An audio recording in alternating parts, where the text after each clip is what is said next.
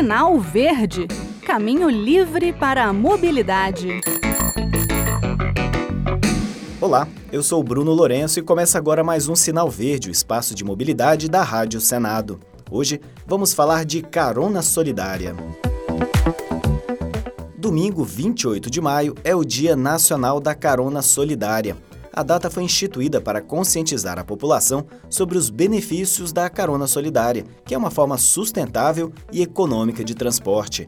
Na verdade, a data nacional não é oficial. Foi uma iniciativa da Secretaria Estadual do Meio Ambiente do Estado de São Paulo lá em 2008. Mas as autoridades federais de trânsito também abraçaram a norma paulista, então vamos juntos. Afinal, todo mundo quer diminuir os congestionamentos nas cidades, bem como melhorar a qualidade do ar. Ações e eventos para lembrar da carona solidária ainda são restritas no Brasil, então vamos acrescentar mais um elo nessa corrente. O que é a carona solidária? Bem, trocando em miúdos, consiste em compartilhar o veículo com outras pessoas que têm o mesmo destino. Dessa forma, é possível reduzir o número de carros nas ruas, diminuir os congestionamentos e, consequentemente, a emissão de poluentes. Eu, por exemplo, fazia isso para levar os filhos no colégio. A gente combinava com os vizinhos que tinham filhos na mesma escola e a gente levava, eles buscavam. Um estresse a menos no dia. Além disso, a carona solidária pode trazer benefícios financeiros para os participantes, com a divisão do custo do combustível e até das despesas de manutenção do veículo. No nosso caso, como a gente dividia a ida e a volta, né? A gente, vamos dizer que a gente economizava metade dos nossos custos, tanto com gasolina quanto com manutenção de carro.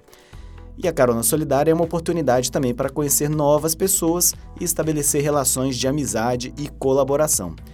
Inclusive, para isso, né, para estimular essa prática da carona solidária, algumas iniciativas têm sido desenvolvidas em todo o país. Empresas e organizações têm criado programas de carona solidária para seus funcionários e colaboradores. Há também aplicativos e plataformas online que conectam pessoas que estão buscando ou oferecendo caronas. A gente já falou de alguns aplicativos de carona. A pandemia acabou quebrando alguns, na minha opinião, mas sobraram boas opções. O mais famoso talvez seja o BlaBlaCar, pensado para viagens de longas distâncias ou até para uma realidade bastante de metrópoles, né, com áreas metropolitanas bem, bem grandes. Os seus usuários podem tanto oferecer caronas quanto procurar ofertas de outras pessoas. Durante o anúncio já são informadas as datas, horários e valores a serem repassados para o motorista.